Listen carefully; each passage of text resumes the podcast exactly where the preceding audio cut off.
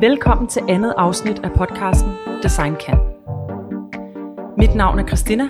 Jeg er brand specialist og partner i det grafiske design og brandingbureau AM. Jeg tror på, at design ikke bare er ment til at være smukt, men i stedet ment til at få folk til at føle og gøre en reel forskel. Branding er et kæmpe område, og jeg vil med denne podcast prøve at komme omkring alle aspekter af emnet, både ved at dykke ned i idéer, projekter, fagpersoner eller virksomheder, der alle har en holdning til emnet og har brugt det aktivt i deres virke. Podcasten i dag handler om, hvad fotografier kan gøre inden for branding og identitetsudvikling. Jeg har inviteret to fotografer i studiet, og håber, vi kan få en god snak om det at designe og eksekvere på en billedstil for en kunde, hvad der driver vores dygtige gæster, men også at få en snak om, hvor grænsen til kunst går. Mine gæster i dag er Søren Solkær, i mine øjne en af verdens dygtigste portrætfotografer, men samtidig også en habil reklamefotograf og kunstner. Og Stine Heilmann, den anerkendte reklamefotograf, der gennem sit imponerende internationale karriere har taget flere store skifte.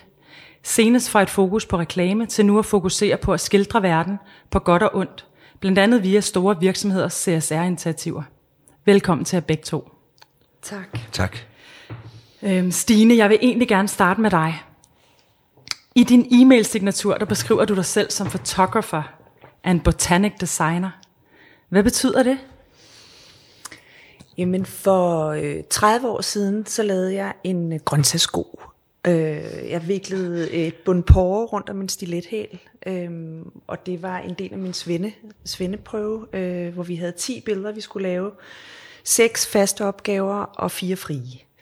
Øh, og porreskoen øh, tog jeg med mig til New York, da jeg flyttede til New York, øh, i sådan en lille portfolio, jeg havde lavet, da jeg skulle søge ind hos fotografer, jeg godt ville arbejde for derovre. Og amerikanerne tog den til sig, som var det altså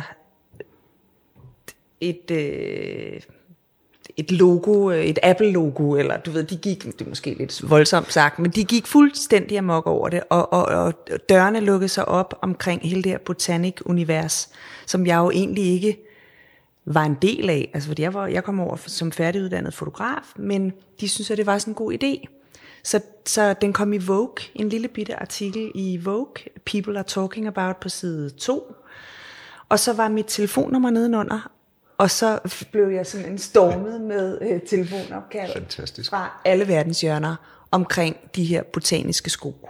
Altså, hvad, hvad ville folk med skoene? Ville De ville have mig til at kreere dem til bryllupper, til events, til logoer for brystkræft. Jeg lavede en sko til- for brystkræft, øh, eller mod brystkræft, øh, med øh, bundet ind i lyserøde øh, sløjfer, og jeg har lavet øh, modeshows, og øh, lavet dem som gaver, som blev shippet rundt over mellem øh, amerikanske stater, og så jeg lavede en lille sidevirksomhed, som hed Botanic Couture. Okay. og de sko har jo fulgt med mig lige siden.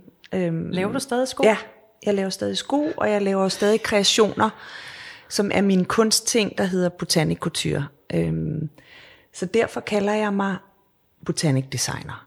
Okay. Fordi at hellere være kendt på noget og, end ingenting. Ikke? Og det er, de sko har bare fulgt mig. Det er bare Stine Heilmann, det er hende med grøntsagsskoene.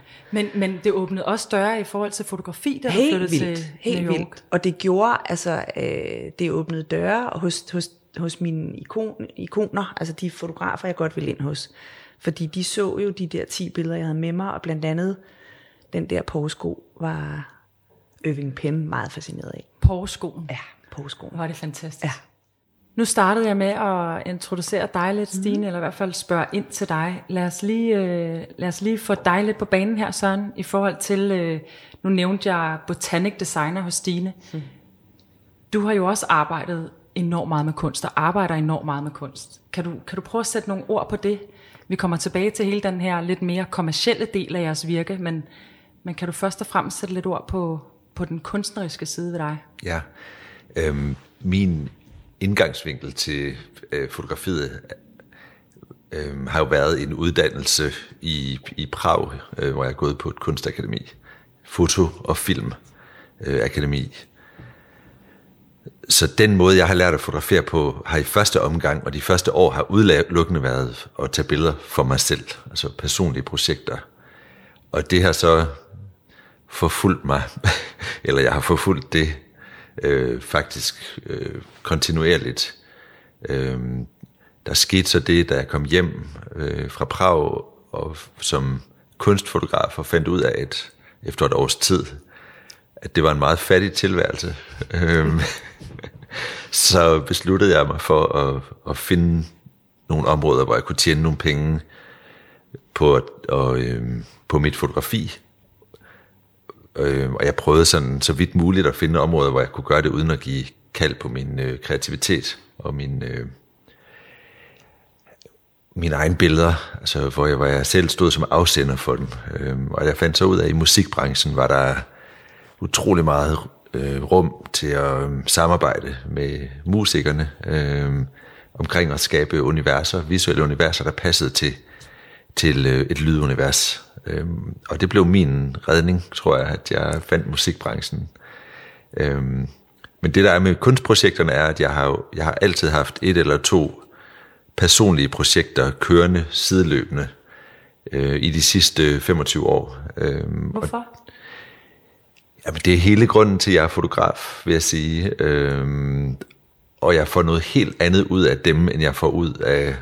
Så jeg, altså mit kommercielle arbejde får jeg et stort kick ud af, fordi jeg bruger min faglighed, og jeg løser en opgave sammen med en kunde, øh, eller for en kunde, og, øh, og skaber noget unikt for dem. Øh, men mine egne projekter, de, de har et helt andet liv. Øh, der er meget af det, jeg har lavet for 20 år siden, eller 15 år siden, som stadigvæk lever, og som har et publikum, og som øh, er blevet til bøger, og er blevet til udstillinger, og som, som jeg deler med, med, med et publikum.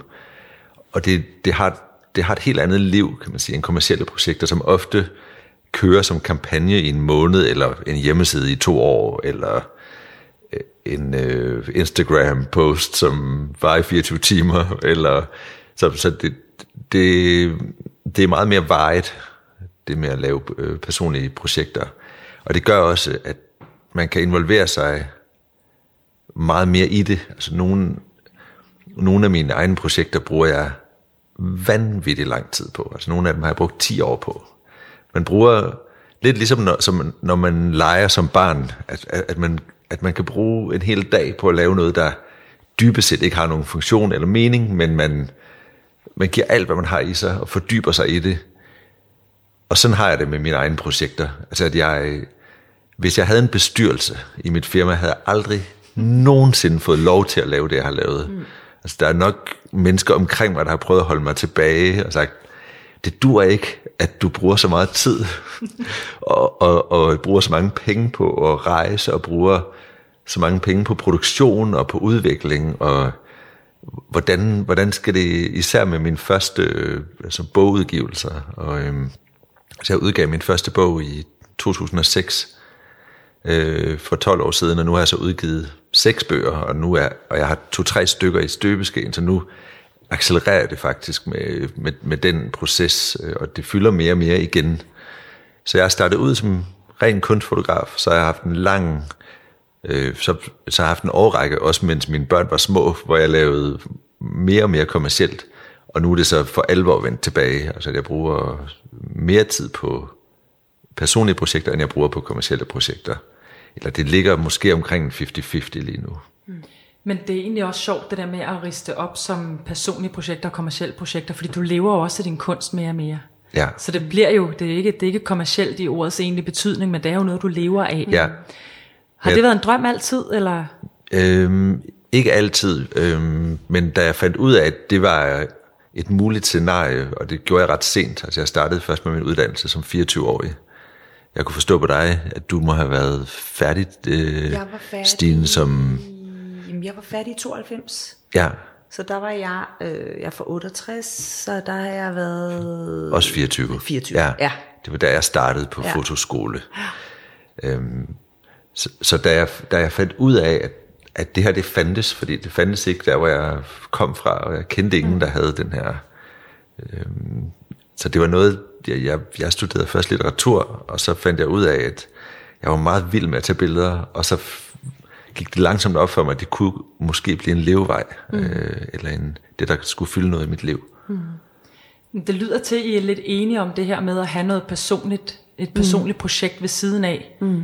Styrker jeg i, i, i det andet virke, I også har. Kan, Er det rigtigt forstået? Eller, fordi det virker til, at I begge to har en, en, i hvert fald en kunstnerisk side, som mm. I udfolder jer indenfor. Ja. Er, du, er du enig i det, Stine? Fuldstændig, fuldstændig. Jeg tror slet ikke, jeg ville kunne øh, have eksisteret i 25-30 år som, altså som, øh, som fotograf og, og, og har kunne, ville have kunne leve af det, hvis jeg ikke havde det andet ved siden af.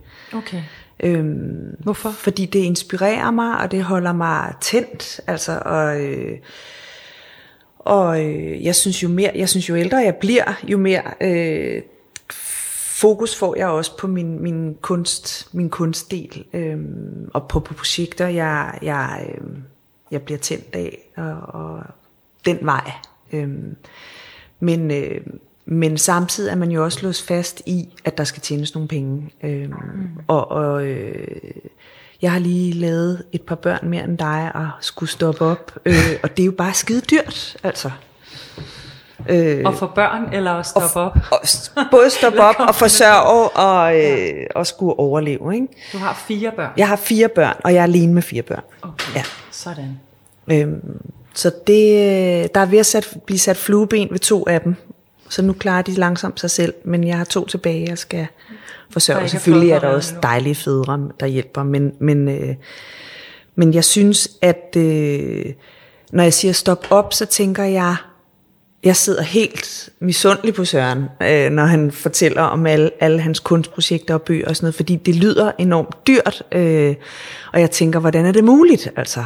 Fordi der har du nok jongleret bedre i den verden omkring at tjene penge til dine kunstprojekter, eller lægge til side til det, fokusere på det, end, end jeg har. Altså, jeg synes, jeg har brugt rubberstup. Jeg har faktisk tjent penge på alle mine bøger. Ja. Øhm, så det var kun den første, hvor jeg ikke vidste, øh, at der skulle jeg låne nogle penge til ja. at udgive den. Ja. Men, men den solgte, altså første oplag var udsolgt efter 11 dage, ja. og så skulle jeg trykke den igen. Eller ja. Så der fandt jeg ud af, at, at der faktisk det, er... Det var fordi, jeg havde fået at vide, at i Danmark kan man ikke sælge fotobøger. Ja. Øhm, og det, det kunne jeg så godt med. Det var så også øh, et populært emne. Ja. Øh, altså det var portrætter af musikere, de første bøger. Ja.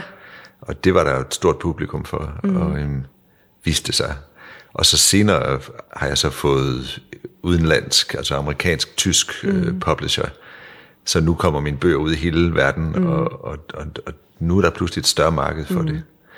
Så det, så det behøver ikke at koste penge øh, nødvendigvis. Nej, og så, ellers så må man jo søge fondspenge og så ja, videre. Ikke? det er der også muligheder for. Ja, ja. og det, det er jeg også i gang med. Jeg har også, jeg har også gang i et bogprojekt nu. Men jeg synes, det er, det, det, er, det er garanteret også noget, der først er færdigt om 5-7 mm. år. Hvilket jeg synes er rigtig dejligt, fordi så er det sådan, ligesom sådan et, et hjertebarn, der følger en. Mm. Øh, som man har med sig. Og udvikler og sig, udvikler sig mm. sammen med. Ikke? Ja. Så det er skønt at have de der projekter ved siden af, som tager tid og år. Det er sjovt, når man kigger på din karriere, Søren, så tænker man, at det er sådan... Øh, altså det er ret smart. Du har gjort det ret smart, men du har nok ikke været bevidst om, hvor smart det var. Altså du har nærmest taget det her influencer-markedsføring, inden det overhovedet var defineret som et begreb. Det der med at tage billeder af folk, som folk var interesseret i at følge. Altså det her med at øh, både at, øh, at tage billeder af kendte, men også at omgive dig i det musiske miljø og så videre, så videre. Et miljø, som, som rigtig mange havde lyst til at se mere til. Mm. Så på en eller anden måde har du af lyst, og selvfølgelig øh, fra nogle helt andre parametre, lagt dig et sted, som har skabt sindssygt meget interesse. Ikke? Mm. Hvor man kan sige, hvis ens kunstprojekt er at tage billeder af, af træer, eller et eller andet, hvor der måske er et meget mindre segment, ja. så er det svært. Ikke? Mm. Nej, men jeg tror, det er mit, altså et af mine projekter, som er fået, har fået størst udbredelse, det har jo været indiske yogier på, på en bjergtop i Rajasthan. Så på den måde er der ikke sådan, det er ikke automatisk, at der, øhm, altså for eksempel det her med, med billeder af kendte mennesker, det har en øjeblikkelig appel til rigtig mange, så det er godt, kan man sige, i forhold til, det er godt at få presse på. Ja. Hmm. Øh, men i forhold til... Øh, der, der er også en stor konkurrence. Det, det er der, der er en ekstrem ja. konkurrence, ja. men jeg vil også sige, når man kommer videre ind i kunstmiljøet, så, mm. så, er det en, så er det noget, man rynker på næsen af. Altså det er jo, altså, så har det været en hemsko for mig, at jeg mm. har bevæget mig i de, i de cirkler. Fordi det nærmest er for nemt, eller? Fordi det er lidt... Måske lidt fordi pop, eller det er sådan lidt, pop-art, Det eller er sådan lidt... Øh, jeg tror, genren i sig selv er sådan lidt... At det med populærkultur og rockstjerneportrætter, og, mm. altså det er sådan lidt mm. let købt, eller det er i hvert fald ikke en, en øh, det er ikke en genre, hvor man har, har, hvor der har været tradition for at lave for eksempel sådan dybe portrætter eller psykologiske portrætter, mm. fordi de fleste har været lidt mere solbrille, smøger og sådan mm. noget, øh, mm. inden, for, inden for den der genre. Ja. ja.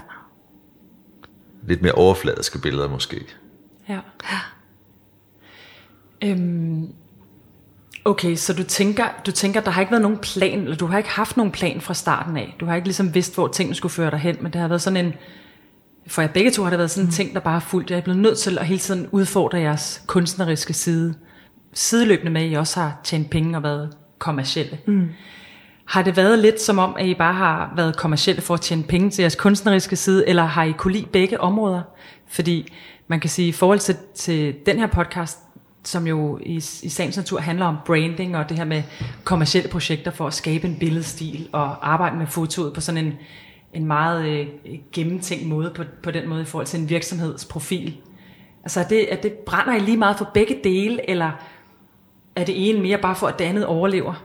Forstår I mit spørgsmål? Ja, ja, eller? ja. Altså, jeg, jeg har været, jeg tænder meget på begge dele. Jeg, mm. jeg har været, øh, jeg har været virkelig, virkelig glad for, for mit karriereforløb, og også det at lave reklame har jeg synes har, har været interessant. Især fordi, jeg synes, jeg er blevet taget med meget tidligt i processen af, af de reklamebureauer, øh, jeg har arbejdet med. Altså, noget, du selv har bedt om? Eller ja, det? lidt. Det er som om, at de på en eller anden måde, jeg tror igen den der tilbage til porskoen, og det der med, at jeg kreerede selv. Hmm. Altså, jeg var, jeg var kreativ, og jeg fandt på idéer, og, og byggede de her øh, botaniske ting. Så, hmm. så, så fik jeg faktisk rigtig, rigtig mange reklamekunder hmm. på det, og, og de tog mig med ind øh, til brainstorm-møder, altså meget tidlig i processen omkring, hvordan kan vi brande det her produkt?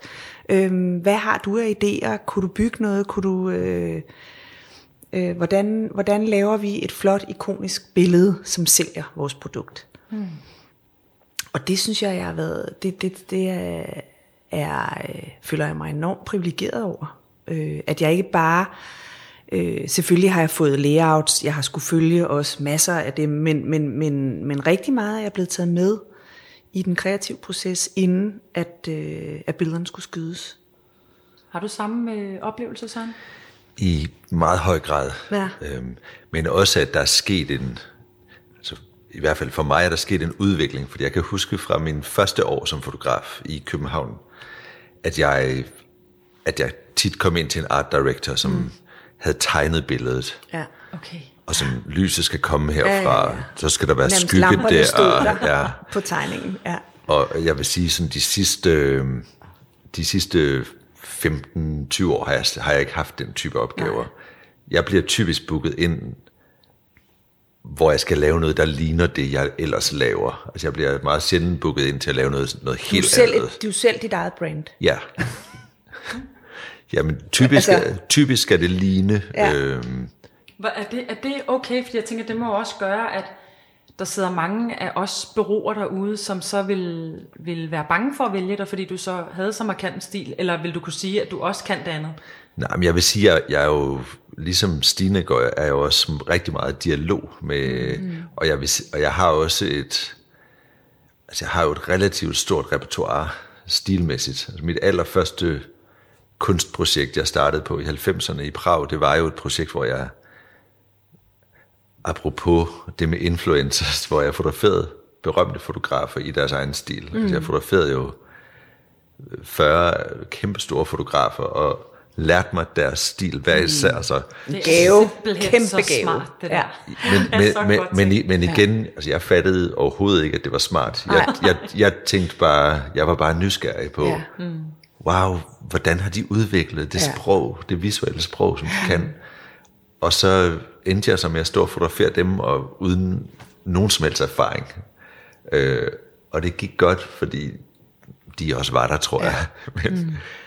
Du er fandme også modig, sådan. Jeg var, jeg var ved at dø af stræk. Der i, det lyder meget modigt. Ja. Men, men, øh, men, nej, men så jeg føler, altså jeg er jo ikke, på den måde, det er jo ikke, det er jo ikke mig, der dikterer, men, jeg, jeg, men dem, der hiver mig ind, er nogen, der godt vil have noget over i, De ved, hvad du står for. I Søren Solkærs i, i det univers, som jeg bevæger mig i. brand-stil, ja. Og jeg, og jeg øh, elsker også mit kommercielle fotografi. Mm, altså, Det gør jeg simpelthen også. Det er, jeg synes, det er sindssygt spændende stadigvæk. Ja. Også fordi det, er- det er jo et mere intenst forløb, fordi det foregår over kort tid. Man skal virkelig eksekvere. Det skal bare være Ja. super godt det hele. Ja. Man skal lave meget på kort tid. Og, og det gør også, at man bliver mere skarp, også til sine andre projekter. Ja. Og, man, og man lærer, man har fået mulighed for måske ja. at, at bringe nogle nye tekniske ting ind, mm. som man ikke lige vil prioritere mm. i sit eget Ja. projekt. Så man, man kan bruge, øh, ligesom mange filminstruktører bruger reklamefilm på at holde sig skarp Ja. ja. og, og udvikle teknikker og lyssætninger og sådan noget, som de så kan bruge i deres spillefilm måske. Så, mm. øh, sådan, sådan har jeg det også med mit kommercielle arbejde, så det, det er ikke bare det, at det er en slags mæcen for mit kunstneriske arbejde. Det er også det, at det holder mig, det udvikler mig teknisk og, øhm, og gør mig skarp. Har I ikke prøvet at komme ud til et kreativt team, altså sådan øh, inden for de senere år også, og, øh, og opleve, at det simpelthen bare er en rigtig dårlig idé, det de sidder med, og det de beder jer om at eksekvere på? Altså er der ikke nogen gange, hvor I kommer lidt for sent ind, og I tænker, det er jo håbløst, altså det, det, det er slet ikke nogen god idé. Jeg har da, nogen, mm. jeg har da tit tænkt, får I penge for det her? Men gør du, Flyt, flyt jer lige, flyt jer lige. Lad mig. Lad men mig gør du det til. så? Gør du så det, du bliver bedt om, eller går du nogle gange ind og siger, det gør jeg simpelthen ikke, det, det, det er for skørt det der, det er spild af penge, det er synd for kunden, eller... Altså, jeg havde lige en, en meget sjov lille ting øh, for nylig, hvor jeg skulle, øh, jeg skulle lave et øh, julekort, som skulle ud til 6.000 medarbejdere eller sådan noget. Og, og de havde en top idé, synes de selv. Øh, noget med noget skilte, de skulle sidde med, og så videre. Og det var gamle, gamle øh, spanske mænd, øh, der skulle sidde med de her skilte. Og de er så smukke i sig selv, de her mænd. Øh, Øh, og han ville lave om, han ville give dem øh, øh, juletøj på, og seler, og alt muligt hejs. Og, og øh, jeg, jeg, jeg, jeg fik ham langsomt faktisk over på min banehalvdel, hvor jeg sagde, hvor jeg også igen brugte min erfaring, og min, mine kompetencer, og mit, mit øh, jeg sagde, altså hvis du skal bruge mig, så må det være, så må det være mig, der øh, vælger vejen. Fordi ellers så vil jeg ikke stå navn til det her billede. Så det kan, du, det kan I godt få følelsen af. Det tør jeg godt, Ja, okay. og det gør jeg. Øhm, og det ender med at blive mit, hmm. mit billede, og ikke hans. Øhm, men han skulle, det skal tages med, altså man skal, mm. man skal, tage, man skal gøre det med fløjlshandsker ja. og, og stille og roligt, øh, men det bliver en langsom proces, hvor man alligevel ender med et resultat, man selv kan stå indenfor. Mm. Fordi ellers så har jeg ikke lyst til at faktisk at løse den opgave. Nej, okay. Ja. Det siger jeg ikke sådan direkte til ham, men, men det er det, jeg måske De der seler skal, ellers så er jeg ude af det. Ja, og skiltene, skiltene væk. Og, ja. Okay. Det er sjovt, fordi I, øh, når, når vi sidder, vi arbejder jo rigtig meget sammen, fotografer, vi har jo blandt andet også arbejdet sammen med dig, Søren, så, øh, så øh, jeg har ikke arbejdet sammen med dig endnu, Stine. Nej. Det kommer jeg 100% til, eller det kommer vi til. Hmm. Men, men øhm, hvad det hedder, øhm, I er store fotografer begge to. I er internationalt kendte. Øh, og øh, man kan sige, vi arbejder jo sammen med fotografer i alle aldre, og øh, nyuddannet, og, øh, og har været på banen i mange år osv. Løber I nogensinde ind i udfordringen med, at der er nogle bureauer, der ikke tør tage fat i jer, fordi I simpelthen er for dygtige? Altså, eller er I simpelthen måske... Det ved vi jo ikke. Nej, men, men Det finder vi aldrig ud af. Det finder vi aldrig ud af. Får jeg aldrig sådan en, øh, får jeg aldrig sådan en øh, forsigtig henvendelse, der siger, øh, vi har den her opgave, men I må endelig sige til, hvis, øh, hvis I er meget dyre, eller mm. hvis I ikke gider det. Eller, ja. altså, fordi jeg tænker, der må være sådan en enorm respekt omkring jer, på grund af jeres virke. Mm. Øh, hvor jeg i hvert fald, øh, som, som hvad kan man sige, øh, indkøber af fotograf, der vil jeg jo nok tænke på nogle projekter, nej, der, der bruger jeg sgu ikke jer. Der vil jeg være for bange for, at I synes, det var for langt ude, mm. eller at det simpelthen blev for dyrt. Eller, altså, hvordan, hvordan forholder jeg til det? For det er jo alle slags bureauer, der henvender sig, tænker jeg. det er problematisk. Øh, jeg tror, fordi vi begge to også har arbejdet meget i udlandet, så øh, jeg, jeg møder konstant den med, når er du i Danmark nu? Øhm, og jeg har boet i København siden 1995. Men jeg har også haft øh, lejlighed i London, og jeg har også været rigtig meget i USA og sådan noget, men jeg har altid, jeg har også, fordi jeg har også, øh, mine, mine børn er vokset op her, så jeg har haft en helt fast tilknytning Gang, til København. ja. Øhm, og jeg har, jeg har faktisk aldrig været væk. Øhm, den møder jeg hele tiden, og så også med, med jamen også noget med, med prissætning, og at, at øh, og så også om man har lyst. Men altså, jeg bliver, der, jeg bliver altid glad for at få et tilbud, og så kan man finde ud af, om man ikke er et rigtigt match i nogle tilfælde måske. Mm. Øh, og det kan være i forhold til budget, eller det kan være i forhold mm. til opgaven, men, men, øh, men jeg tror, der er, altså det har jeg i hvert fald oplevet i høj grad, at, at det er, at det, der er mange, der holder sig væk, tror jeg, fordi de på forhånd, på forhånd tænker, at det, det kan ikke det kan ikke lade sig gøre, eller Det er uopnåeligt på en eller anden måde. det ved jeg ikke, om det er, Jamen, jeg, det, jeg tænker, men, det, men, i hvert øh, fald kan jeg se for os selv, at det ville være sådan en følelse, man havde med nogle ting. Ja. Ja, Jeg synes, det er rigtig ærgerligt. Ikke? Ja. Altså, det er sindssygt ærgerligt, fordi at, øh, øh, jeg har det sådan faktisk mere og mere. Jeg arbejder jo rigtig meget øh, for, for øh, NGO'er og laver rigtig meget charity-arbejde, men jeg vælger det selvfølgelig med omhu, hvem, hvem jeg godt vil støtte. Så jeg arbejder rigtig meget gratis. Øh, øh, og hvis det er projekter, med, som, er, som er spændende og så videre, så vil jeg altid tage det ind og, og, øh, og gå i dialog og, øh, og så gå ned i pris eller øh, finde ud af en eller anden øh, ordning øh, omkring, at man kan løse den her opgave sammen, fordi at øh, det, synes jeg, det synes jeg også er inspirerende, altså hvis det er spændende projekter og noget, hvor jeg kan tilføre øh, og få noget ud af det selv, og bruge det på at brande mig selv måske mm. også. Øhm, det synes jeg faktisk, at, øh, at jeg oplever rigtig meget, når jeg arbejder med NGO'er, at det giver også mig en eller anden form for branding. Mm. Øh, fordi jeg, øh, jeg arbejder i en god sags tjeneste, og øh, det er projekter, jeg selv kan bruge til mine bøger, eller mine udstillinger, eller hvad jeg, hvad jeg har, i, har gang i. Øhm, så jeg synes, at, øh, at alle skal bare komme på banen. Ja, okay. Ja, Det er altid godt at få en henvendelse, ja. og så Ja. forholde sig til den der. helt sikkert, ja. Okay. Og det der med udlandet, der var på et tidspunkt, hvor jeg var næsten var væk i to år, sådan on and off, eller ikke i streg, men, men rejste rigtig meget. Og til sidst så fandt jeg ud af, at jeg skal, skulle nærmest passe lidt på med netop at poste billeder, at nu skulle jeg afsted, og Ja. nu var jeg der, og så videre, fordi at, at det, det, de virkede nemlig som om, jeg aldrig var hjemme. Det er jo meget Facebook, der er blevet en sladderhank Ja, på. og Instagram, ikke? Og, Ja. ja. og, og det er, altså, det, det er jo bare ikke godt. Altså, det, jeg tror, det, det har i hvert fald gjort også, at jeg har mistet mange kunder herhjemme. Mm.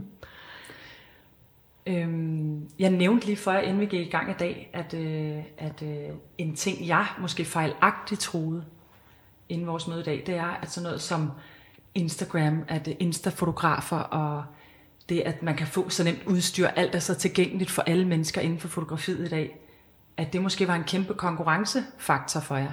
Hva- Hvordan, hvordan ser I det? Det lød lidt til, at det, I var måske ikke lige så bange for det, som jeg var udefra. I oplever ikke, at, øh, at alle folk tænker, at I bare, de bare kan det samme som jer. Fordi de har et godt kamera.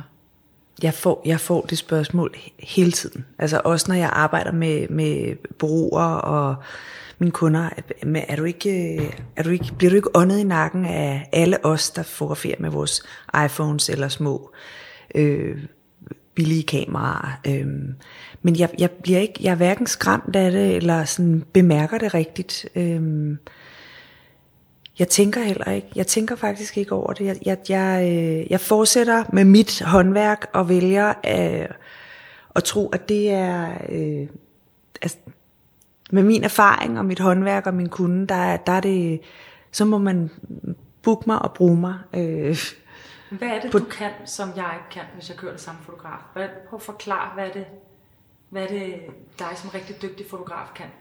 Jamen, jeg tror, uh, jamen, jeg, øh, jeg kan noget med noget lyssætning, øh, nogle baggrunde og skabe mit eget sådan øh, enkle, øh, grafiske, ikoniske udtryk. Øh, jeg er god til at instruere mennesker. Øh, jeg er god til, jeg er nysgerrig, jeg er, øh, jeg tør øh, dykke dykke ind i, i det objekt, øh, jeg, jeg fotograferer. Øh, jeg... Øh, Har det egentlig ikke meget med det der menneskekender at gøre? Øh, jo, jeg altså synes, det, det der er med, at man kan få folk til også at slappe af. at lukke eller- op, ja, og få vinde tillid. Ja. Ja. Øhm, og jeg tænker, at det er, det er erfaring, men det er også noget, man er, man er god til. Eller Ja. ja. også er man ikke god til det. Hvis man ser på portrætter, så øhm, altså, hvis man ser på portrætter af den samme person, så kan man jo se fotograferet af 10 forskellige fotografer, så er det jo 10 helt forskellige portrætter, der kommer ud af det. Øhm, og en del af det er stilistisk, altså hvordan man har lyslagt, eller hvilke farver, og så videre. Mm. Hvilke filter. Ja, baggrunde og... Øhm, og, men, men, men en anden del af det er så også, altså, hvilke udtryk har man formået at få, altså, hvordan ser den her person ud på det billede. Mm. Så der er jo både en teknisk side, som er håndværksmæssig erfaring, øh, det med også at have erfaring med produktion, og med at, fungere på et sæt, og lede et sæt. Øh, øhm, og det andet er så også, hvad man, hvad man, det, var- det var noget, der tog mig mange år at finde ud af, at, at jeg har kæmpestor indflydelse på, hvordan personen foran mig udtrykker sig, eller tør udtrykke sig, hvad har de lyst til at vise mig. Øhm, og jeg tror, til en, til en vis type billeder, tror jeg, at, tror jeg, at man, har, man sagtens kan klare sig med mindre erfaring. Altså jeg tror, der er masser af modefotografi og sådan noget, der kan klares med, at man er relativt nystartet. Men der er nogle ting, mere komplicerede ting, mere dybe ting, øh, mere stilsikre ting, altså hvor man skal gå ind og, og tale i et bestemt billedsprog, det tror jeg kræver rigtig meget erfaring. Mm. Så på den måde er det, det, er jo- det er jo ligesom, at det også er blevet helt tilgængeligt med øh, software til at lave musik, men det betyder jo altså jo ikke, at man bare lige kan gå ind og lave et fantastisk hit, øh, bare fordi man har købt Pro Tools. Mm. Så, og det er lidt det samme, altså at det kræver, øh, det kræver et øje, det kræver erfaring, det kræver håndværk, øh, og det tager mange år. Og det, jeg ser også lidt, at vi ser os sådan lidt som, altså vi, vi er lidt psykologer, altså vi er sådan lidt terapeuter på en eller anden måde, fordi indimellem har man jo, øh, skal man lave et portræt under sindssygt meget pres.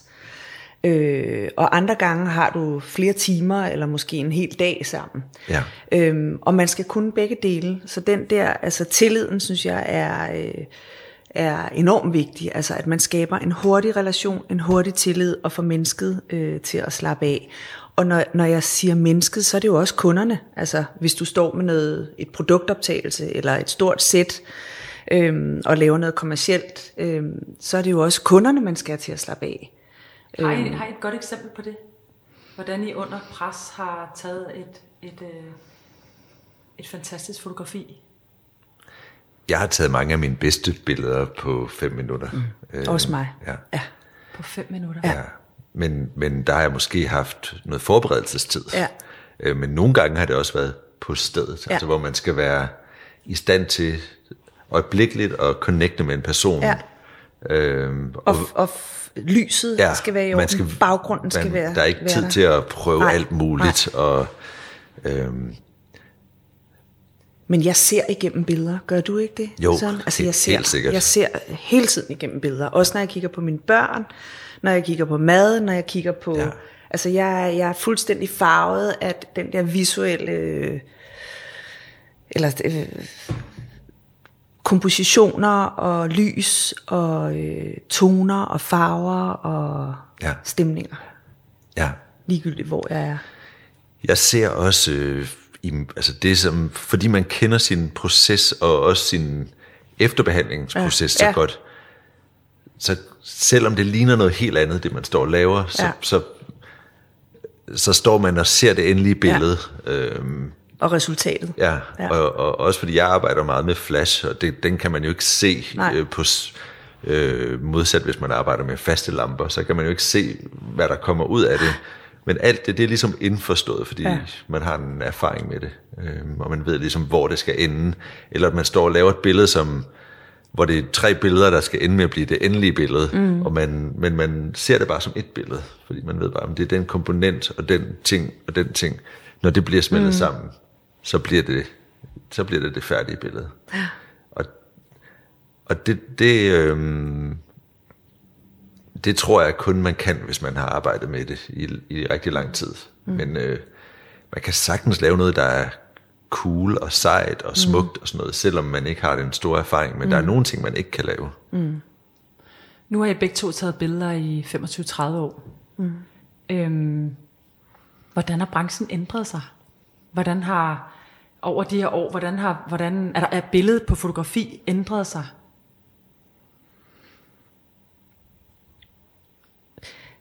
Altså, jeg arbejder mindre og mindre med flash. Jeg arbejder nærmest kun i dagslys efterhånden. Øhm, og jeg er uddannet reklamefotograf med svendebrev og sådan rigtig håndværkeruddannelse. Øhm, og med 10.000 millioner lamper og dobbelteksponeringer og ting, der fløj ind fra højre og venstre. Og øhm, farvede filtre på lamperne og der i 90'erne. Mm. Øhm, I Leif Schillers tid. Det bruger jeg stadig. Ja, jeg tænker, ja. Og det, gør, det rører jeg jo. Jeg har solgt alt mit 80'erne uh, flash. Ja. Jeg, jeg bruger det jo slet, slet ikke mere. Mm. Øhm, og jeg tror måske, det var... Nu, nu kommer jeg måske til at svare på noget helt andet. det er helt i orden. Øhm, men men øh, jeg tog jo til New York lige da jeg blev udlært, og endte jo med at komme ind hos min helt store mentor, Irving Penn, og arbejdede for ham i halvandet år. Og han arbejdede jo nærmest kun med dagslys, bortset fra, når han fotograferede for klinik, øhm, som var en af hans store kunder, øhm, altså øh, beauty-brandet klinik. Der havde han lamper på, men aldrig særlig meget. Det var nærmest en eller to lyskilder. Og der fik jeg skrællet alt mit, øh, mit lampe øh, helvede mm. af, af mig. Og, og jeg tror faktisk, at jeg øh, de sidste 18, 20, 18, år- 15, 18 år kun har arbejdet med én lyskilde, hvis jeg overhovedet har haft et flash på, eller et dagslysvindue.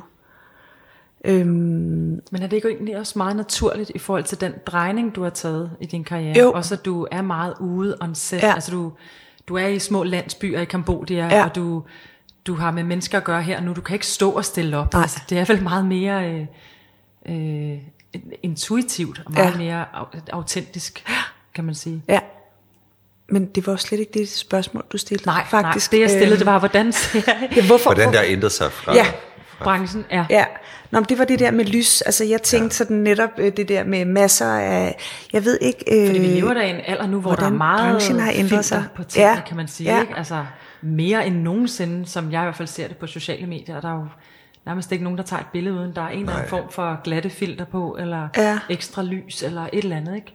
Jo, men det er jo selvfølgelig den, fra, den, fra den analog verden til den digitale verden, og alt det, der kan lade sig gøre, har branchen jo ændret sig sindssygt ja. meget. Mm. Øhm, jeg, jeg bruger det ikke særlig meget. Jeg vil helst undgå det. Selvfølgelig har jeg mine, mine ting, jeg gør i billedet i efterbearbejdningen, mm. men, men virkelig med omhu.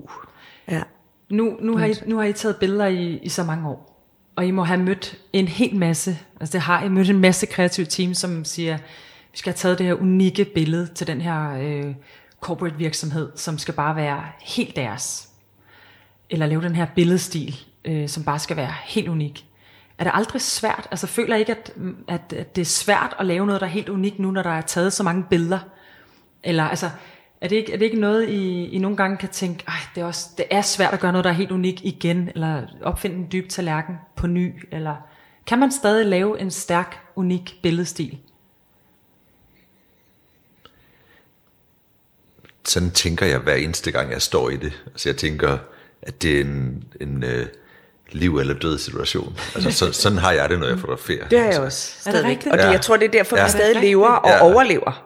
Sådan Fordi jeg- vi stadig er jeg- lige nervøse og helt og passionerede. altså. Ja, jeg er også Hver eneste gang, så meget ud af skide. Efter 30 Ja, år. og det fortæller jeg faktisk tit også unge fotografer. Ja. At hvis det er sådan, du har det, når du undervejs i dit forløb, så kommer du til at klare dig godt, fordi det, det er jo det, der holder os til ilden. Ja. Det er jo det, der holder os... Så nogle gange sidder jeg inde i hovedet og tænker, nej, vi kommer ikke til at lave noget, der er unikt. Jeg tror ikke, jeg kan mere.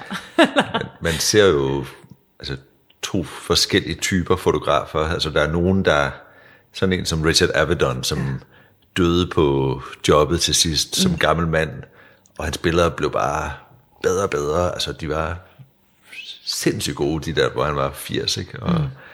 Og så er der nogle andre, som opnår et eller andet niveau, og så opnår de måske en eller anden form for øh, altså de får noget ro, så de får noget stabilitet, så de har tjent nogle penge. Mm. Og så er der nogen, der så siger, "Nå, men nu er, det, nu er alt, hvad jeg gør, cool, fordi mm. det er mig, der har lavet det. Sådan er der også nogen, ikke? og så, det, så hvis jeg generer det, så, så er det fedt, bare mm. fordi det, det er mig, der har set det. Øhm, og det tror jeg er to meget forskellige... Øh, altså jeg tror, jeg, jeg tror den første, til, det, det første approach er mere langtidsholdbart. Øh, mm. Det med, at man føler hver eneste gang, at nu skal man Levere varen. levere, og man skal bevise sig selv, Ja. ja. og man skal... Øh, øh, øh, ja, at, at før man har leveret, så er der ingenting. Altså, det er jo... Så der gælder det der, man, er, man føler ikke, man er bedre end det sidste projekt, man leverede. Fuldstændig ligesom... Øh, Og jeg har en respekt og en ydmyghed stadigvæk for hvert et job, jeg får og tager ind, vil jeg sige, om det er stort eller småt.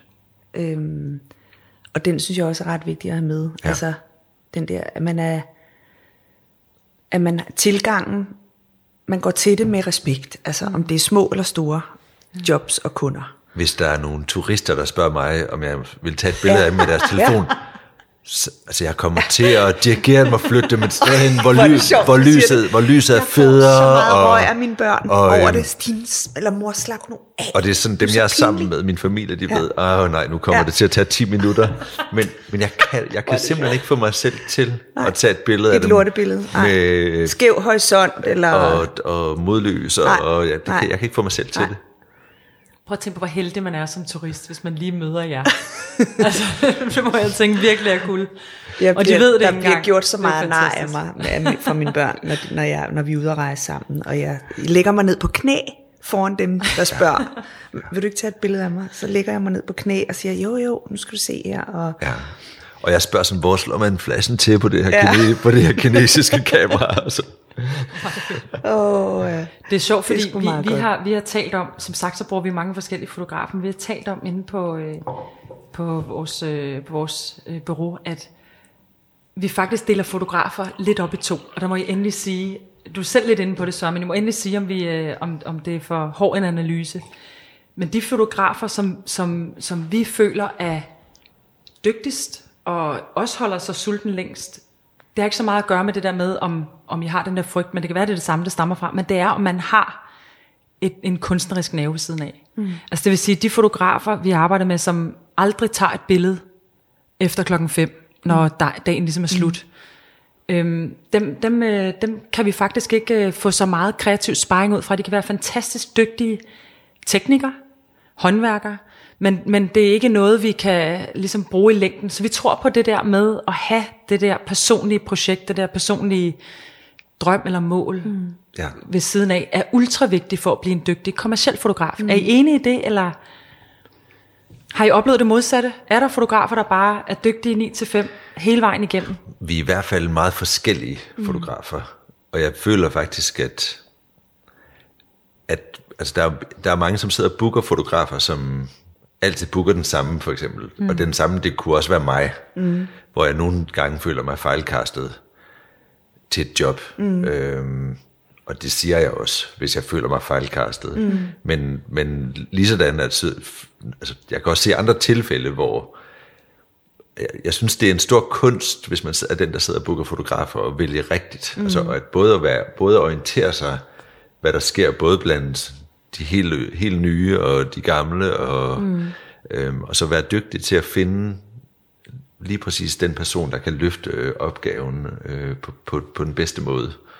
Øhm, Så du tror ikke på det der med, at et bureau bare har en fotograf, de bruger til alle slags opgaver? Du tror, det er bedre, man... det, det, shopper rundt. Ja. Ja, det, helt handler, sikkert. fordi det, der det, er handler mere om, at det er hyggeligt, og at man tager på ferie sammen, eller, Ja. ja. eller, eller at man er venner, eller, mm. og det bliver man jo, når man arbejder med, med de samme mange Ja, gange, så, ja. så opstår der jo et personligt forhold. Ja. Øhm, men jeg, jeg, jeg tror ikke på, at det giver det bedste fotografvalg. Det tror du ikke. Fordi øh, jeg kan se det selv, når jeg begynder at arbejde rigtig meget for nogen, så kan det være pludselig, at man arbejder rigtig meget i fem år Ja. for, for nogen, og så er der andre, der ikke rører en. Hvor i virkeligheden ville det være mere fordelagtigt, tror jeg, for alle, hvis man blev hævet ind lige der, hvor man var den perfekte, Ja. det perfekte bud til, til opgaven. Ja. Fuldstændig enig. Det er rigtigt. Det er øh, det, det, det må også være langt mere inspirerende for brugerne, altså at, at lukke op for hele fotogra- fotografportfolien og, og, hmm. og vælge ud fra det job, man har. Den, det andet er lidt den nemme løsning, og det bliver, så, bliver det, så bliver det måske lidt ensartet øh, i kampagnen eller i hele det kunstneriske udtryk hmm. og forløbet. Øhm, Tror I stadig på, øh, tror I stadig på, at det med at have en stærk billedstil og en unik billedstil er, øh, er vigtigt for virksomheder?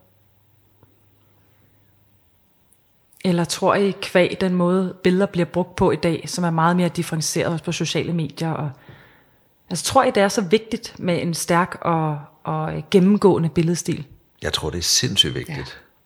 Vigtigere end nogensinde? Eller? Ja, mm. det tror jeg. Fordi vi, altså, vi forbruger billeder i helt grotesk grad nu, mm. fordi vi, og selv, altså selv alle, mennesker nu er vant til at se, og, og sidde nærmest, et fotografi. ja, ja. Og, så, og vælge fra og til, og det kan jeg lide, det kan jeg ikke lide, og væk med det, altså man, man ser jo nærmest, hvis man ser sådan generiske billeder øh, på, på Instagram, som man nærmest irriteret over, de er der. Mm. Det er jo bare sådan, hvorfor skal jeg kigge på dig? Og hvorfor skal jeg, så man kan nærmest ikke scrolle hurtigt nok forbi. Mm. Øhm, og det er jo, og det er jo, Det er jo vores børn og unge mennesker, og det, det kommer ind simpelthen fra modermælken. ja, Så de vokser jo også op i den, den visuelle, fotografiske verden. ja. Øh, Og man kan jo kuratere sin egen Instagram med, hvem man følger, men man kan jo ikke kuratere de reklamer, der kommer ind på. Nej. Og det er jo især dem, som 9 ud af 10 gange er håbløse. sindssygt grimme. Ja. Hvor man bare tænker, shit, hvor trækker du ned på min oplevelse lige nu med Ja. at sidde og være på Instagram. ja. Okay, så vi er simpelthen på en eller anden måde er vi blevet, altså sådan, hele folket er blevet klogere inden for, hvad et godt fotografi er, og derfor så bliver man nødt til som virksomhed at yde endnu mere. Det, det tror jeg Altså vi kan ikke også. snyde folk Nej. med dårlig kvalitet billeder Nej, længere. nej. Okay. Og der tror jeg både billedstil, men også, øh, at der skal være en vis øh, originalitet i, billedet, i, i det enkelte billede. Altså at der skal være, øh, der skal være en del, skal man kunne mærke billedet, men så skal det også kunne overraske en. Og hvis det er bare sådan et billede, man har set 100 gange før, med en kop kaffe på et bord eller et eller andet, mm, mm. Det, det taler ikke til en, fordi man, man er blevet immun over for det. Har du et eksempel på et billede, du har taget for nylig, eller i det hele taget inden for, for reklamefotografi, eller inden for sådan øh, corporate billedstil, eller er der et eller andet, hvor du sådan tænker, det var, det har du sikkert mange eksempler på, men der er et eller andet, du gerne vil fremhæve, som at der, der, der lagde vi det her overraskende element ind. Det her, det blev virkelig deres særegen. Ja, jeg har, jeg har et øh, samarbejde kørende med et skotsk øh, whiskyfirma, øh, som hedder Highland Park, som, er, som ligger oppe på Orkneyøerne, sådan nord for Skotland. Og, og der har jeg udviklet en, et, et, et meget autentisk billedsprog til dem, øh, også et farveunivers. Og, øh, Et farveunivers. Ja, mm. så mine billeder har visse, lidt ligesom The White Stripes, altså bandet, som, mm. som ligesom brandede sig på, man, man kunne se på 20 km afstand, at det var dem, øh, fordi de kun brugte de og de farver, og de havde en vis æst- æstetik. Øh, og det har jeg lavet for det her, og det er ikke... Øh, Altså det, er ikke, det er ikke den dybe tallerken, men man kan meget tydeligt se, når det er et billede fra dem. Mm. Øh, med visse toner, og det er hudtoner, og det er himmeltoner, og det er, at vi efterstræber, at der ofte er noget køligt og noget varmt i billedet mm. samtidig, og det er det her med det nordiske og ilden, og fordi de sådan er viking-inspireret, fordi mm. de har været øh, besat af vikinger og på Orkney. Så, det, så vi har taget nogle elementer, sådan historiske elementer, og gjort det til en billedstil. Og det har været en stor succes. Var der et bureau bag det her, eller var det en opgave, du selv tog ind, eller hvordan har det fungeret? De kom til mig, de var på inspirationstur i Skandinavien, fordi det er der deres øh, inspiration ligger, og så øh, blev jeg kontaktet af dem, og så har jeg inviteret dem ned på mit studie og holdt et to timers øh, billedforedrag for dem. Øhm, og, og så sagde de, at de ville meget gerne arbejde på ja, øh, videre med mig og prøve at lave et oplæg. Og så efter mm. et halvt år var vi så kommet på plads med noget, som, som, øh, som føles rigtigt. Og til gengæld var det så et fem års samarbejde, vi mm. forpligtede os til. Men det er fordi whisky er jo meget langsomt, så der tænker man, altså det tager jo minimum 12 år at lave en whisky, mm. og de har ligget der i 220 år. Så det hele går langsomt, og så det vil ikke give mening at skifte fotograf hver tredje mm. måned, hvis man laver sådan et produkt. Øhm, og, jeg, og nu har jeg så arbejdet med dem i to år, og efterhånden er hele deres billedeunivers øh, gået fra sort-hvid mm. og over til min, øh, den stil, Farve, tone, ja, stemning. Og nu laver jeg så en, nu har de bedt mig om at lave en whisky sammen med dem, som udkommer her om nogle måneder, øh, hvor jeg får min egen 26 års whisky. Så en solkær whisky? Ja, så det bliver en Highland Park Søren Solkær. Fantastisk. Ej, Den må smage godt. wow, spændende. Fedt. Og så gav det så god mening, fordi de, de går meget ind for, de, det sagde de fra starten, hvis vi skal arbejde med dig, så bliver det et personligt forhold. Ja. Øhm, Var de vant til at købe ind i fotografer? Eller altså siden de ligesom kunne sætte de her håb og drømme op? Altså, jeg tænker, det er en lidt anden øh, indgang, mange kunder mm-hmm. måtte have. Ikke? Jeg tror egentlig ikke, de har gjort det før, okay. øh, på den her måde. Øh, det, ikke hvis jeg kigger på deres billeder, så det så lidt mere random ud, sådan at det kom fra forskellige kilder. Men, øh,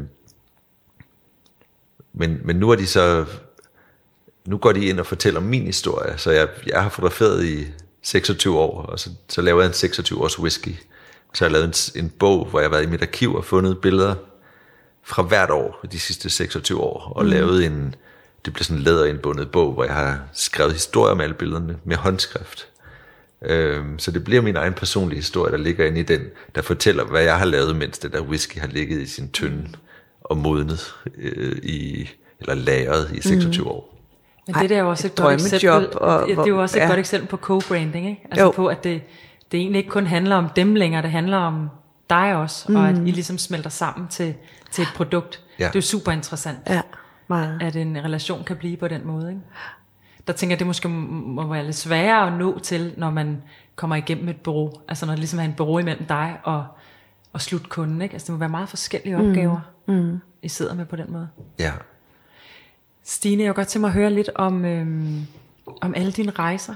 Og det der skift fra at være reklamefotograf til at, at gå den der sådan mere NGO og CSR-vejen. Altså du må have oplevet nogle, en, ja, det kan jeg jo se på dine billeder, nogle vilde ting, nogle mm. smukke og hårde. Og, så hvordan har det været? Det må også kræve en eller anden form for psykologisk øh, indsigt eller en mm. styrke, som jeg ikke tænker, alle må have. Mm. Jamen, øhm, det er egentlig, det, det, jeg synes, at når, man, når jeg har flyttet mig øh, sådan øh, radikalt, så er det noget, der har opstået, altså naturligt. Det har været en forspørgsel på et job, som så har ført mig en ny vej. Men samtidig så, øh, så har det også været, hver gang jeg har, jeg har fire børn, og hver gang jeg har været på barsel og vender tilbage, så er jeg på en eller anden måde valgt at sadle om, eller øh, øh, kigge, kigge kigge ny vej øh, inden, for, inden for fotografiet. Øh, så jeg har været med øh, selv til at flytte mig, men samtidig har det også været forspørgseler, jeg har fået. Og, og det, øh, det, der skete øh, for tre år siden, det var, at jeg fik øh, et øh, bud på at være med i en konkurrence, øh, som ikke er så tit, at jeg oplever det, øh, hvor der var fem fotografer, der skulle byde ind på et stort job for Dansk Industri og Danita øh, under denne her øh, kvindekonference, der hedder Women Deliver. Øhm, og øh, vi skulle aflevere en, en ansøgning med merit og med øh, CV og med forslag til, hvordan vi ville løse opgaven og øh, anbefalinger og billeder og billedstil og, øh, og budget. Og det gik jeg så øh, i gang med og brugte rigtig, rigtig, rigtig mange kræfter på, fordi at jeg kunne mærke, at det var det job, jeg skulle have. Altså det, der stod bare Stine Heilmann på det job, og jeg skulle vælte de fotografer af pinden lige med det samme. Du var ikke med i konkurrencen, vel Søren? Nej, Var du så? For satan. Øhm, nej, men, nej, men fordi at på en eller anden måde, altså jeg stod med, midt i, jeg lavede rigtig meget på det tidspunkt redaktionelt arbejde for mm. bladene, som jo samtidig også var på vej til at, at dykke ned. Altså jeg vidste godt, at det var ikke forever, at jeg ville kunne leve af det. Øh, og så lavede jeg mange private portrætter også for små og store virksomheder. Øhm, så det var perfekt timing, mm. at, at det, øh, den mulighed kom ind. Så jeg, øh, det var blod, sved og tårer. Og, jeg, øh, jeg afleverede øh, ansøgningen nærmest sådan, øh, med, med bud og du ved, fysisk, ligesom dengang, da jeg tog til New York, hvor jeg også havde lavet 10 små portfolier. Øhm, og den blev pissehammerende flot. Og så stod der i, i den her ansøgningsfrist, at jeg ville få svar en måned efter. På en, på en dato og et klokkeslæt også. Øhm, og så vandt jeg opgaven. Ej, øhm, fantastisk. Og den tror jeg, jeg vandt på, at jeg var kvinde. Øh, og det var kvinder, der skulle fotograferes rundt i verden. Øh, kvinder Hvad? og unge piger. Og det er fordi, at Fordi øh, kon- øh, den her Women Deliver konference øh, altså har, har fokus på kvinder og unge piger i verden. Man mener, at fattigdommen nedsættes, hvis øh, man uddanner alle de her øh, tredje verdens lande, kvinder og unge piger, i selv, øh, hvad skal man sige, øh, mikrovirksom, mikrovirksomheder, og hvordan du genererer mere vækst af de små ører, man Men hvorfor skulle du vinde, fordi du var kvinde? Er det for at være, fordi du også blev en form for billede udadtil på opgaven? Og, Men fordi, at vi skulle ud, virkelig vidderligt ud i bushen og fotografere øh, kvinder i landsbyer, hvor der aldrig havde været et hvidt menneske før, øh, og hvor der aldrig havde været en fotograf før. Øh, og vi, ville, øh, vi skulle ud og dokumentere øh, deres hverdag og deres dagligdag, og ligesom lave en storytelling. Vi skulle ikke bare ud og lave portrætter, mm. vi skulle ud og følge dem i flere dage, øh, og lave sådan et helt, øh, øh, ja, en fortælling. og der er det bedre at være kvinde, end at være mand. Ikke nødvendigvis. Jeg tænker bare, at de her kvinder, øh, jeg følte i hvert fald, at jeg relaterede til opgaven, mm. Øh, fordi at jeg skulle fortælle historier om kvinders øh, kamp, og hvordan man, hvordan man overlever, hvordan man klarer sig selv, hvordan man øh, hjælper sig selv. Øh, og jeg havde på en eller anden måde en connection, fordi at jeg har været alene i så mange år med mine børn, så jeg følte, at jeg, at deres, jeg ville vinde deres tillid ret hurtigt. Mm. Sådan nogle ord brugte jeg også i, i ansøgningen, og det var rigtigt, altså. Mm. Øhm, det, Noget med det, noget respekt. Jamen på på en på en eller anden måde er vi, øh, jeg startede altid med, når jeg kom ud i de her øh, landsbyer, og fortælle om mig selv, og hvem jeg var, og øhm, ikke fordi, at det overhovedet på nogen måde kunne sammenlignes, øh, hvem der har levet hårdest, og hvem der havde flest ud- udf- udfordringer, men, men de, vi, vi, vi så hinanden i øjnene, og vi, øh, der, der kom bare meget hurtigt en tillid og sådan en forening. Øhm, og den skulle vindes ret hurtigt. Øh, og ham jeg rejste med for Dansk Industri, han, han blev ligesom, du ved, mm. holdt lidt væk øh, undervejs, fordi at det var vigtigt, at vi bare gik i, i, i, øhm, i den her proces sammen. Mm. Så jeg tror, det var ret vigtigt, at jeg var kvinde til den her øh, kvindedokumentation. For nylig, der, øh, der talte jeg med en øh, investor i en anden sammenhæng, og jeg ville prøve at sælge et rigtig godt projekt ind. Og øh, han havde mange spørgsmål, og en af de ting, han så øh, virkelig ramte mig i hovedet med, det var, at han sagde, øh, hvad, er den, hvad er din CSR-profil på det her projekt? Mm. Og det fik mig til at tænke, og det fik mig både til at tænke i forhold til mit, øh, mit eget erhverv, øh, min, mit eget bureau, i de projekter, vi sidder med. Men det får mig også til at have lyst til at spørge folk, jeg møder på min vej, hvad er jeres personlige CSR-profil? Hvad er jeres... Øh, hvad er det, I gerne vil gøre anderledes her i verden? Det er nødvendigvis, så det er sikkert ikke igennem, det behøver ikke at være igennem ens erhverv, men er, er der et eller andet, hvor jeg sådan tænker, der kunne jeg godt tænke mig at gøre en forskel i verden? Eventuelt via det, jeg er pissedygtig til. Hvad siger du, Stine? Men jeg synes måske allerede, jeg gør det øh, i form af min øh, mit arbejde øh, for de NGO'er, jeg støtter. Mm. Øhm, øh, jeg donerer rigtig mange fotografier også, altså øh, prints øh, til, øh, til velgørenhed og til at samle penge ind. Øhm, og jeg... Øh, men det, det, det synes jeg egentlig, at det er min CSR-profil er. Øhm, heldigvis står vi ikke i mørkkammer og bruger masser af kemikalier og plastikdunke og sådan noget mere, som vi gjorde i gamle dage. Ja. Så, øh, og jeg arbejder, jo, en anden ting, jeg arbejder enormt enkelt. Øh, jeg har minimeret, altså alt mit udstyr har jeg enten givet væk til unge fotografer, eller solgt billigt. Øhm, så jeg, jeg, jeg, jeg prøver at skale, skale ned, også i mit liv i det hele taget, med ting omkring mig. Mm. Øhm, så jeg har faktisk kun det udstyr, og der vil du nok grine, Søren, det, som jeg kan have liggende lige i mit lille bagagerum. Altså med mig. Et par kamerakufferter og to flashhoveder. Men det er ikke stort anderledes end mig. Er det rigtigt? Fordi når jeg arbejder med lys, så ja. jeg arbejder med to-tre hoveder max. Ja, altså, ja. Jeg synes, det er enormt rart at få ryddet op i alt det der gear, man havde i gamle dage. Ja. Hvad med dig, Søren?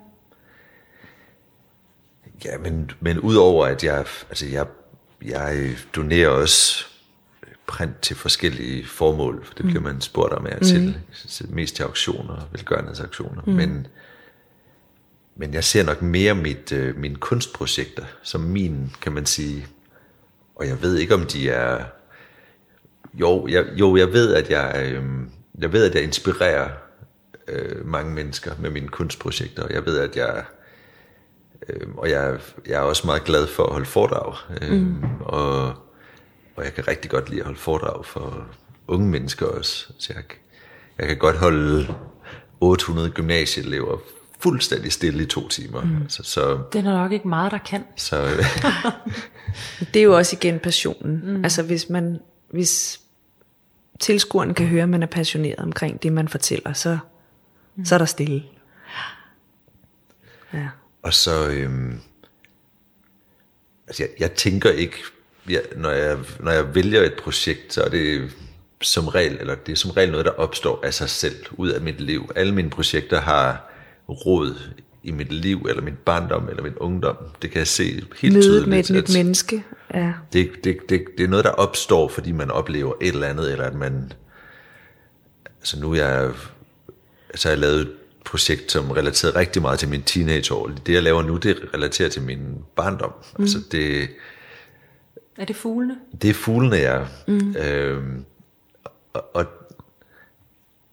mange af mine projekter, når jeg fortæller om dem i starten, er jeg nærmest pinlig over at fortælle om, om dem, fordi de er så, det lyder så åndssvagt, det jeg fotograferer. Men det ender alligevel med, fordi at jeg giver det mm. utrolig meget energi, og utrolig meget passion og kærlighed, at så, så bliver det noget særligt. Jeg, jeg tror et godt mm. eksempel på det med dig, hvis jeg skulle se det udefra, det er dine flyvinger. Jeg skulle lige til at sige Fordi det. vi ja. alle sammen har billeder af flyvinger, ikke? Vi tager lige ud, vi sidder øh, på pladsen, hvor man kan se vinger, vi tager det her karakteristiske billede af en flyvinge.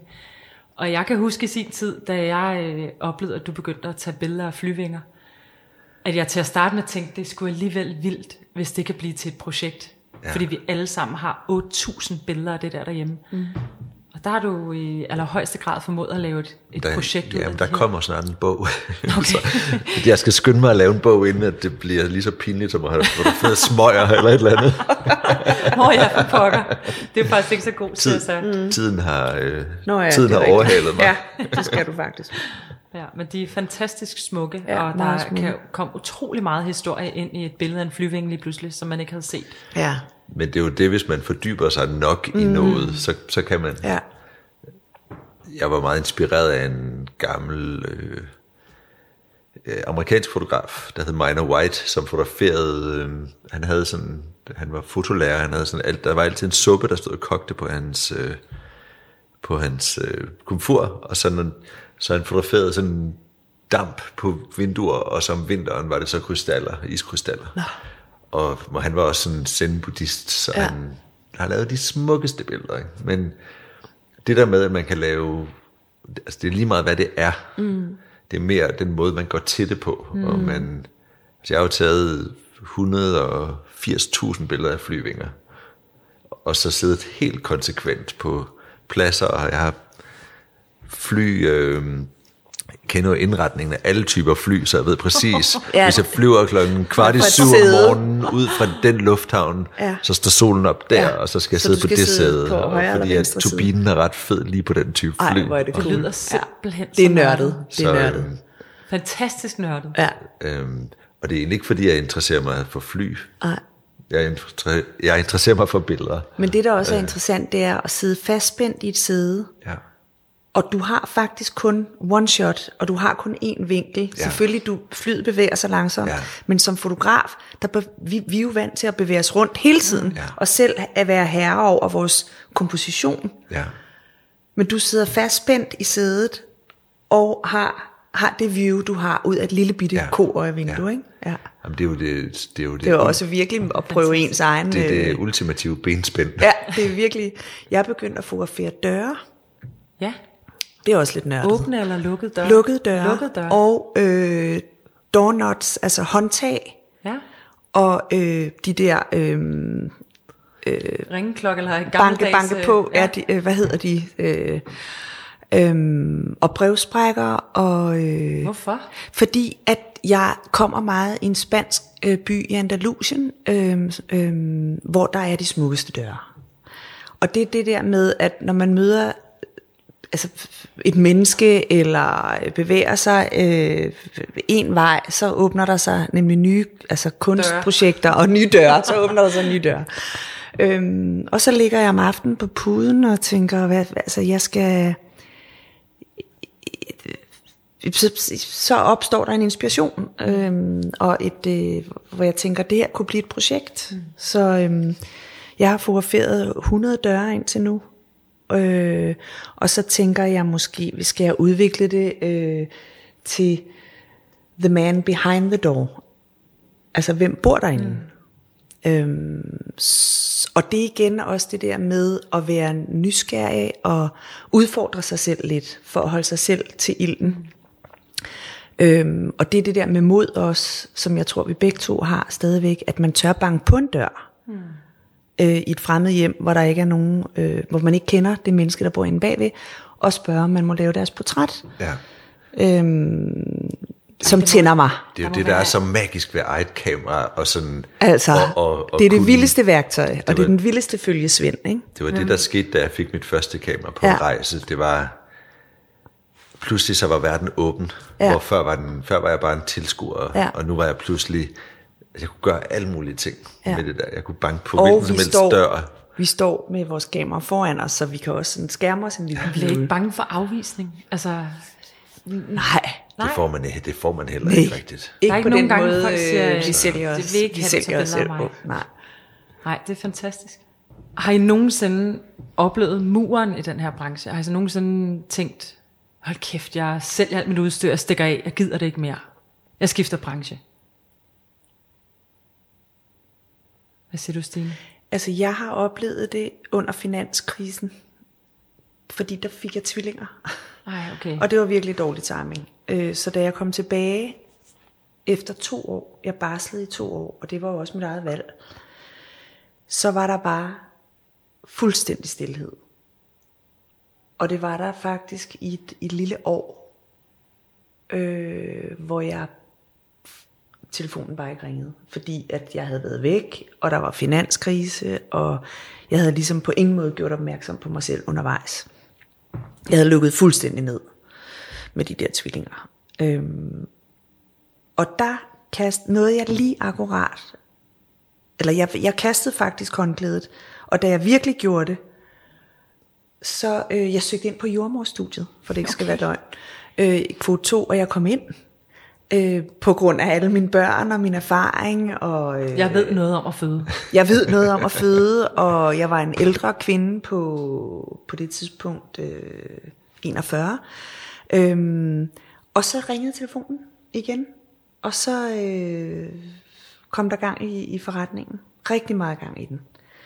Så, så det, var, det var ikke meant to be, at jeg skulle stoppe der. Og jeg var heller ikke klar til at stoppe. Altså, jeg, det tror jeg aldrig, jeg bliver. Altså. Så det var ud fra sådan et økonomisk perspektiv egentlig, du tænkte, det går sgu ikke. Ja.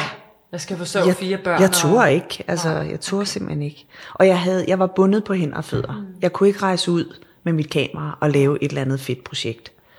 Jeg tror ikke, mange oplever det her. Kan det ikke være en af grundene til, at der er en... Øh, altså, at folk stopper i branchen, fordi de simpelthen rammer den her mur?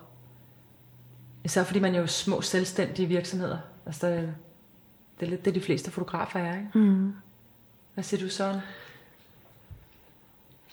Nej, men jeg har aldrig overvejet det. Også selvom der har været... Men jeg har, der har været forskel på gode og dårlige år og sådan, men jeg har bare altid set, at det er det, jeg skal. Altså jeg håber, altså jeg, der findes heller ikke noget, der, som hedder sådan pensionsalder og sådan noget i mit, ikke fordi jeg helt er der endnu, men jeg er bare sådan, jeg håber, jeg er blevet mere bevidst om nu, at jeg, jeg vil bare holde mig stærk og rask, så jeg kan fotografere ind til at drætte om.